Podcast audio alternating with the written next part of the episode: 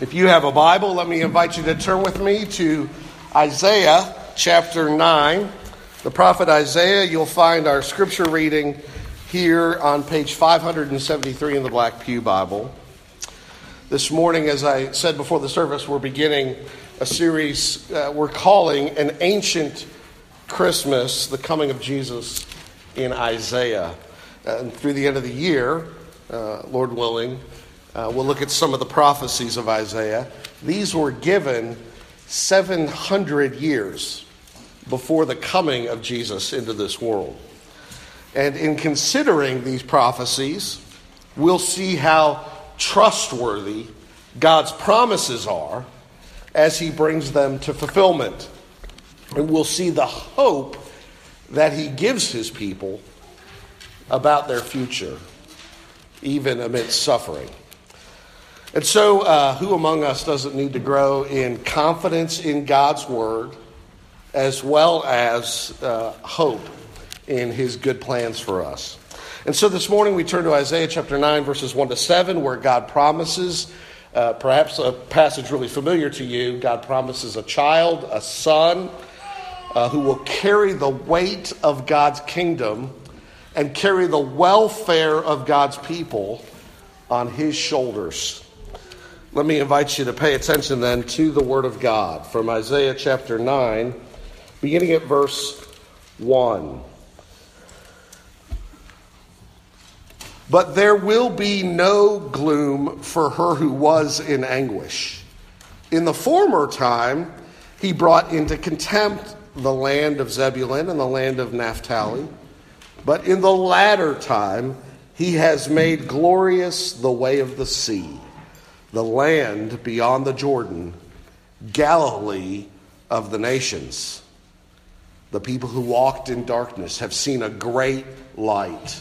Those who dwelt in a land of deep darkness, on them has light shone. You have multiplied the nation, you have increased its joy. They rejoice before you as with joy at the harvest, as they are glad when they divide the spoil. For the yoke of his burden and the staff for his shoulder, the rod of his oppressor, you have broken as on the day of Midian. For every boot of the tramping warrior and battle tumults, and every garment rolled in blood will be burned as fuel for the fire. For to us a child is born to us a son is given, and the government shall be upon his shoulder, and his name shall be called Wonderful Counselor, Mighty God, Everlasting Father, Prince of Peace. Of the increase of his government and of peace there will be no end, and on the throne of David and over his kingdom to establish it and to uphold it with justice and with righteousness from this time forth and forevermore. The zeal of the Lord of hosts will do this. Amen. This is God's word. Let's look to Him in prayer. Father in heaven, enlighten the eyes of our hearts in the knowledge of Christ. Show us His glory and His grace. In Jesus' name I pray. Amen. What does God do here? What kind of enjoyment will his people have? And why is Jesus able to bring that about? I want you to think about those three things. What does God do here in this passage? What does he say he will do? Well, God gives to his suffering people the promise of a hero. That's verse 6. That's one of the titles of Jesus Mighty God or El Gibor. God, the strong warrior, is the language.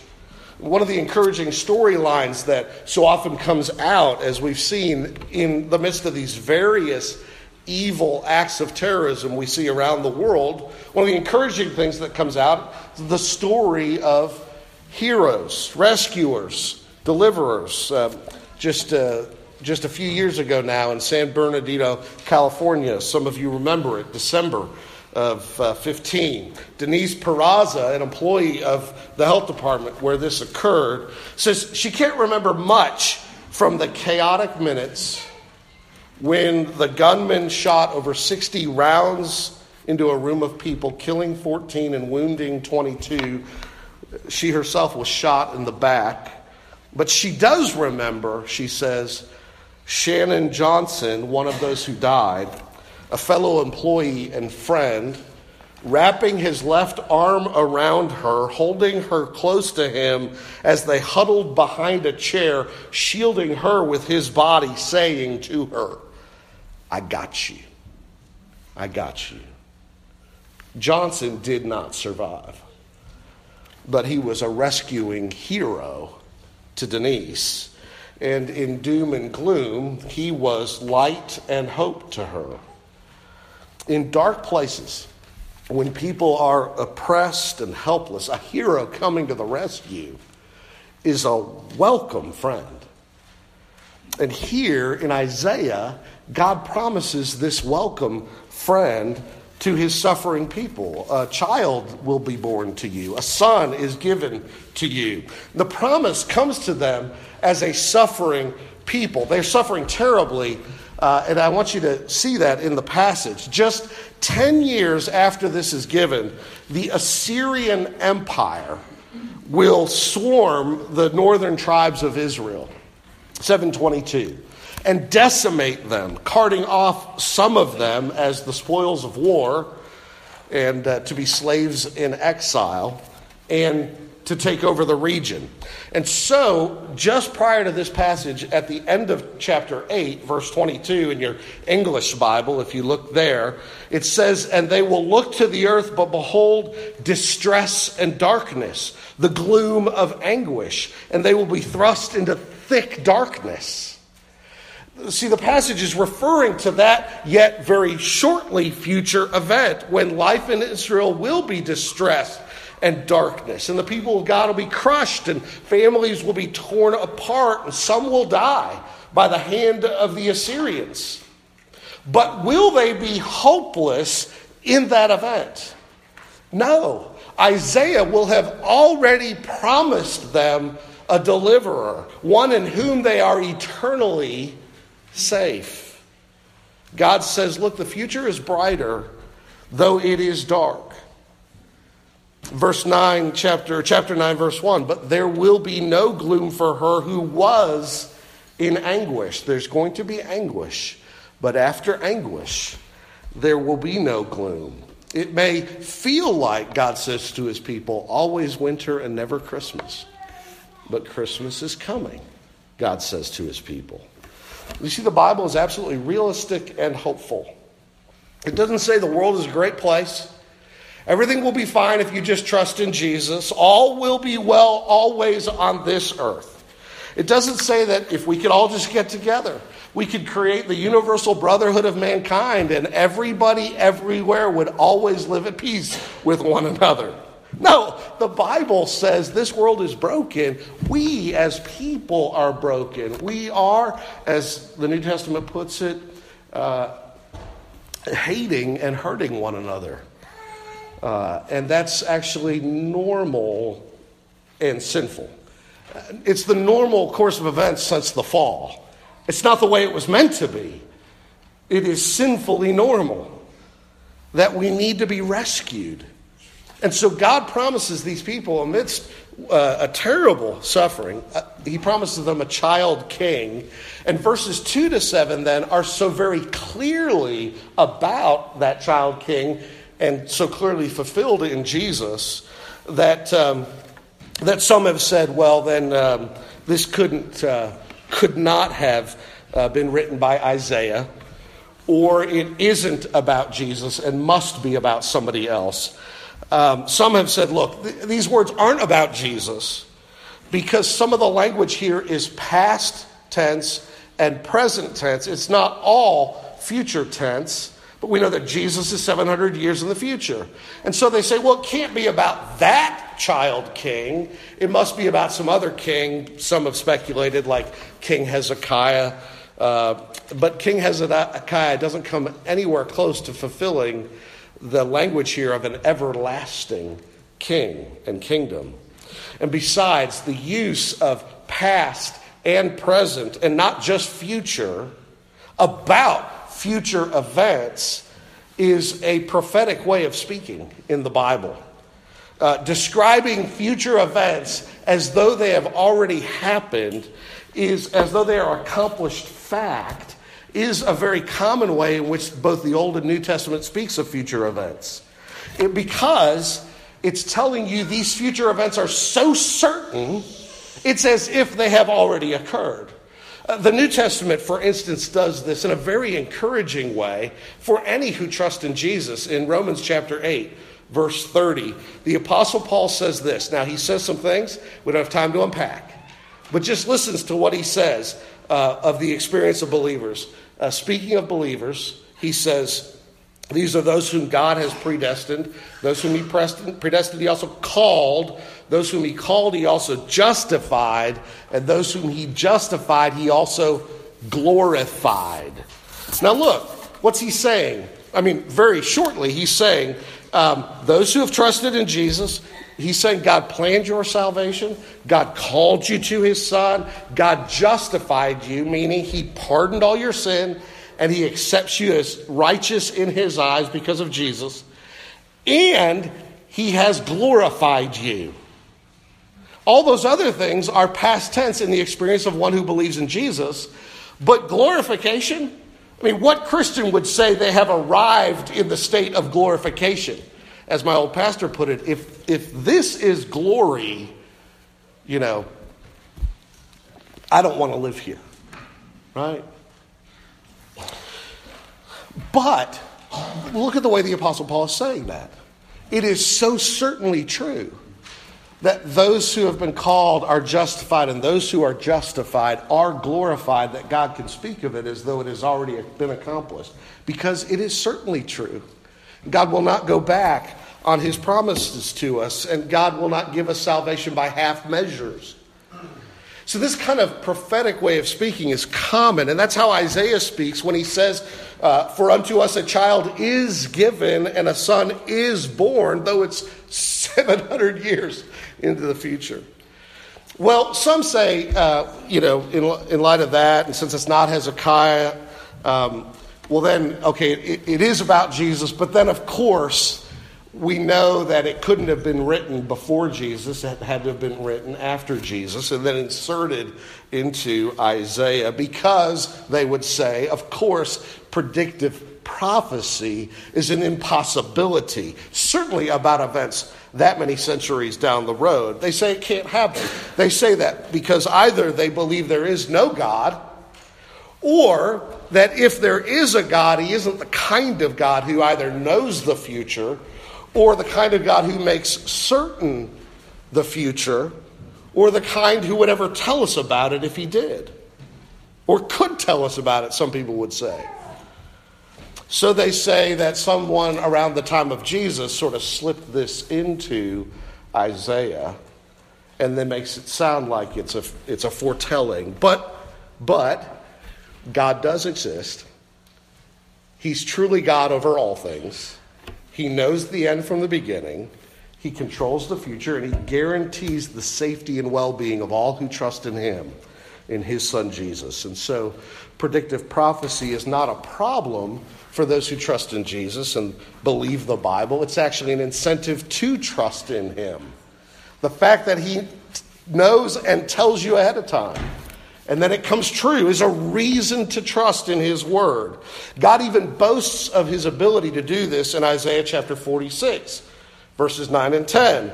Remember the former things of old, for I am God and there is no other. I am God and there is none like me, declaring the end from the beginning, and from ancient times things not yet done, saying, My counsel shall stand, and I will accomplish all my purpose. You see what God says? He says, Listen to me, trust in me. So Isaiah is not some fictional story where the prophecies are fulfilled um, after uh, they are uh, before they are written, and then it's, the account is written after the fact and inserted into Isaiah. In fact, uh, though we didn't have a copy of Isaiah in Hebrew in our modern era, modern meaning since the time of Christ, we didn't have a copy of it until about the 10th century after Jesus, from which we get our various copies from the Hebrew manuscript. Uh, a shepherd boy discovered uh, Dead Sea Scrolls in a cave in Israel that date to well before Jesus, and it was an identical copy of Isaiah that we now have in the 10th century. People said, well, it would have been all messed around with. But no, these prophecies were there and they predate Jesus. I mean, even history shows us that. So the point is this the future is foretold, fulfilled in Jesus. You can trust God and His Word. And so the people of God were comforted even as they were about to face great trouble and trial. God has a good purpose for those things, and it's not the end. It doesn't end in despair and loss, but it ends with uh, things much better and better forever in the everlasting King who will come. So put your hope in him, because not a one of us is going to live forever here. Whether it's the Assyrians who take us or disease itself. Now, that's what God says. He's going to send this hero. Uh, what will his people enjoy, those who trust in him? Uh, let me point you to three things in the passage. In verses 1 and 2, uh, he will bring light into darkness. Verses 3 to 5, liberation into oppression. And verses 6 and 7, leadership to his kingdom and his people. First, light is brought into darkness, verses 1 and 2. They were in darkness and gloom, it says, middle of verse 1. In the former time, he brought into contempt the land of Zebulun and the land of Naphtali. Uh, it was in, in contempt, it was in darkness, it was in gloom and anguish. These northern lands of Zebulun and Naphtali cover the area west and southwest of the Sea of Galilee. And they were the first part of the nation of Israel uh, through which the Assyrians came. They suffered the blow first. And because of what the Assyrians did then in mixing up the culture and importing people from all over there, the religion in the land got all kind of mixed up in, in and with every kind of conceivable uh, Canaanite, uh, ancient Assyrian, ancient Egyptian practices as all those peoples were brought in. And so things like Cult prostitution was practiced at various shrines in the land of Galilee, even up in the days of Jesus, uh, to satisfy the, the appetites of the gods. Uh, the children were sometimes sacrificed to Molech, the god of the Ammonites, in the land of Galilee. And it's not like every Israelite kept themselves pure from the world as this went on in their culture. Even King Ahaz sacrificed his children that way, and so did Manasseh. So there were these outward manifestations of inward spiritual darkness. There was outward moral darkness that was, that was because of inward blindness of heart. The Apostle Paul puts it this way he describes the darkness of those who don't trust in the Lord in Ephesians chapter 4, verse 17 and following. Now, this I say and testify in the Lord that you must no longer walk as the Gentiles do in the futility of their minds. They are darkened in their understanding, alienated from the life of God because of the ignorance that is in them due to their hardness of heart. They have become callous and have given themselves up to sensuality greedy to practice every kind of impurity. The Apostle Paul says, Look, that's the condition of everyone who's not changed in the heart. We have a hard heart, manifests in all kinds of darkness. Yet God says that darkness in that land is not going to last. He's going to bring light into darkness. And to verse 1 In the latter time, he has made glorious the way of the sea, the land beyond the Jordan, Galilee of the Gentiles, or Galilee of the nations. Where darkness has come, where the Assyrians have overrun, now light will shine. And as we have been reading in the Gospel of Matthew, we've even looked at this passage. Jesus in Matthew chapter 4 pointedly goes into Galilee to preach and to teach and to heal, to be the light of the world in a dark place. Even fulfilling verse 16, uh, Matthew chapter 4, verse 16, fulfilling verse 2 here in Isaiah, the people dwelling in darkness have seen a great light. For those dwelling in the region and shadow of death, on them has a light dawned. So he, the light of the world, came not just to the Jews, but to the Gentiles, not just to Israel, but to the descendants of the Assyrians and the Egyptians and the Canaanites. And he was victorious in bringing light. In, uh, in 1959, uh, a New Zealander named Desmond Oatridge and his Australian wife Jennifer, Jennifer began Bible translation work among the Binumariens of New Guinea.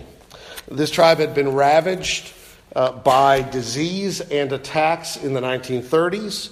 And now, almost 30 years later, when they began their work, the tribe had been whittled down to about 150 souls. Nine years later, the Oatridges had their translation of the Gospel of Mark ready. And it was the first book of the scriptures that the Binumariens had seen in their own language and the printed books came, and they held a ceremony as a tribe to celebrate the occasion. A Binumarien, blindfolded with a black cloth, headed a long line of tribal people as they marched around the village square to arrive at the missionary Desmond, who was reading a translated gospel. And upon arriving, the man removed the blindfold symbolizing that the scriptures had come and his people were no longer in darkness but could see the way. They could see the light, the light of the world. Light shining in darkness. It's the Isaiah 9 pattern, it's the Binumarien pattern. It's frankly the pattern of this missionary, John Chau. Who went to the island people of North Sentinel Island who were living in obscurity and ignorant and unaware of the gospel, as far as we know, because nobody knows their language, and protected, the nation of India says, but we might also add, kept from contact with the outside world and the gospel. And so John Chau went there to bring the light of the glory of God in Jesus to them. I wonder have you seen the light? The Apostle Paul says of believers that God has shown the light of the glory of God into our hearts in the face of Jesus Christ. Have you seen in Jesus light, truth, goodness, and has it transformed you? Do you have a new heart, not a hard heart, plunging into darkness? That's the first benefit and blessing and enjoyment that the people will have because Jesus comes. The second is liberation from the oppressed. Notice back in verses 3 to 5 here, he'll bring liberation. Uh, verse 4, you see why they need it. For the yoke of his burden and the staff of his shoulder and the rod of his oppressor you have broken. It speaks of suffering laid on the backs. It speaks of affliction. The vocabulary recalls Egypt. Yoke, burden, shoulder, and oppressor are all the language of slavery in Egypt. Oppression is, oppression is nothing new. End of verse 4 recalls Midian. God will break them as at Midian. And you and I are supposed to think sermon illustration, right? We're supposed to remember Midian, what happened at Midian. Well, it was a tremendously encouraging time when the people were oppressed and God raised up a rescuer Gideon. You remember this story. You may remember that the Midianites had come down on Israel and God raised up Gideon. And what did Gideon do? He assembled an army of 30,000 men, fighters who were actually farmers. And what did God do? God whittled the 30,000 down to 300. And what weapons did they have? Not assault rifles or grenades, clay jars they had, twinkling lights and voices yelling. That's what they used. And God gave them the victory. And God did it that way with so few, with so little weaponry, to prove that it was not by might, not by power, but by God's Spirit that he would accomplish his victory. So it will be, Isaiah says, in this coming day of liberation, the people will enjoy a victory that they don't win for themselves. God wins it by the Spirit of God, not in power, but in weakness, not with an army, but on a cross. And in the language of verse 5, they'll be liberated, and everything combustible will be fuel for the bonfire. It speaks of the boots of the tramping warriors, it speaks of the garments stained and rolled in blood. All those, it says, will be burned. The war is over, in other words. The people have not fought that final battle. They have entered the battlefield only after the fighting is done. The enemy is destroyed and disarmed, and they get to share in the victory. And so, uh, Jesus has come. Jesus has come to destroy the work of the devil. He has come to destroy not humanity, he came that humanity might be saved. But he came to stand against all the forces of evil in spiritual places, the forces of darkness, and he came to rescue us from our own moral evil.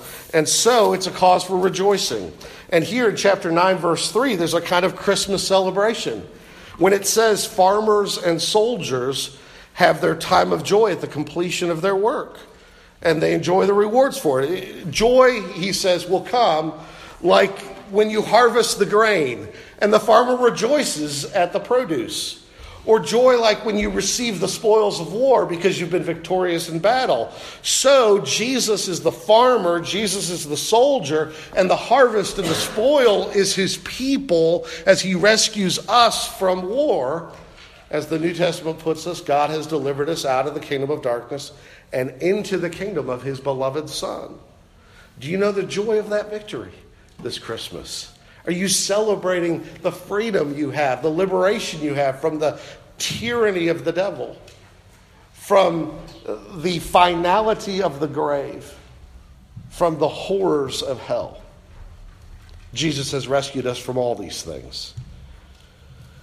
And not only does he bring light into darkness and liberation for the oppressed, but finally you see here in verses 6 and 7 the other thing his people will enjoy, and that is his leadership. He brings leadership to the kingdom of God. Verse 3 he multiplies the nation, he gathers the Gentiles into his family, and it grows and expands. And verse 6 it says, the government of that nation is on his shoulders. He carries the weight of its rule. Hebrews says of Jesus that he upholds all things by the word of his power. That is, he bears everything along to the end purposes of God. He carries it along to its appointed goal. He has the whole world in his hands.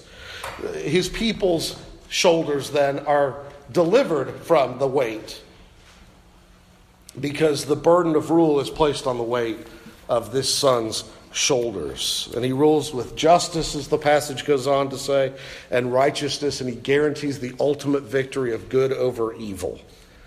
So that you and I can do what? Take our fears, our insecurities, and dump them on him. He can handle them. So that you and I can take our just cause to him because he can make it right. Now, why can he do any of this? Why can he do any of these things? It's all in his name. His name his names are his qualification here in Isaiah. And you see those in verse 6. And this is where we'll end as we think through these qualifications. Notice in the first place, he's wise. End of verse 6, he's called Wonderful Counselor. He's a wonder of a counselor or a supernatural counselor. The Hebrew word wonderful here is the closest thing in Hebrew for supernatural, miraculous.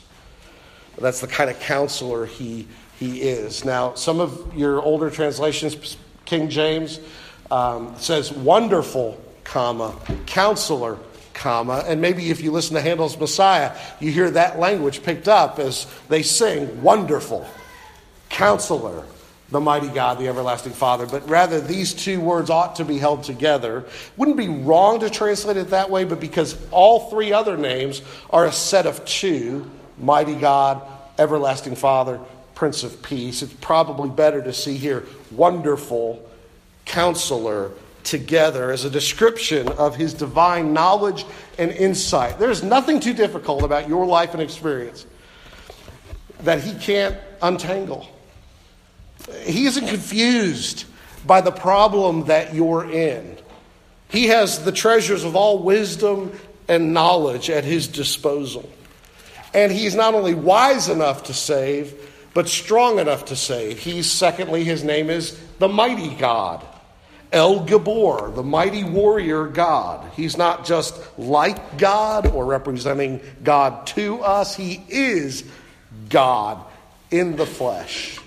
This is one of those Old Testament passages that teaches you Jesus is truly God. The New Testament likewise emphasizes this. Don't, don't ever let anybody tell you the New Testament doesn't tell you that Jesus is God. John chapter 1, verse 1 In the beginning was the Word, and the Word was God, and the Word was with God, and the Word became flesh and dwelt among us.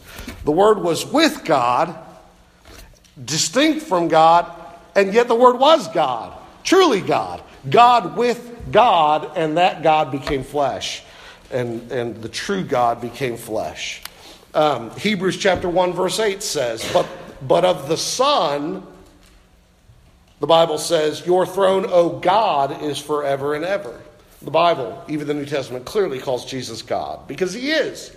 He's God in the flesh. You would even see this in Isaiah if you turned ahead to Isaiah chapter 10, verses 20 and 21, where it says, In that day, the remnant of Israel and the survivors of the house of Jacob will no more lean on him who struck them, but they will lean on the Lord or Yahweh, the Holy One of Israel, in truth.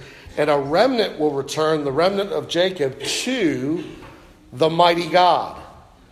The remnant will return to who? El Gibbor. Who is El Gibbor? He's Yahweh. He's the Holy One of Israel in truth. That's Isaiah chapter 10. The, the point is this Jesus is just as much God as the Father is God. And he came in the flesh. Yes, he veiled his glory, but he didn't cease to be the glory or the deity. And he, so he was strong enough to save you no matter what your weakness. And thirdly, he cares. He's the everlasting Father. That's, again, verse 6. In ancient Israel, kings and judges and rulers were considered fathers of the people. It's a title of reverence here. Jesus, it's saying, has father like qualities of compassion and care for his people. He loves them, he looks out for them, he protects them, he provides for them, as a father has compassion on his children. Isaiah is not confusing the Messiah promised here with the what we might call the first person of the Trinity, God the Father. He's not confusing the second person with the first person, God the Son and God the Father. But he's saying this God the Son in the flesh will rule like a father over his people, and that rule will be everlasting.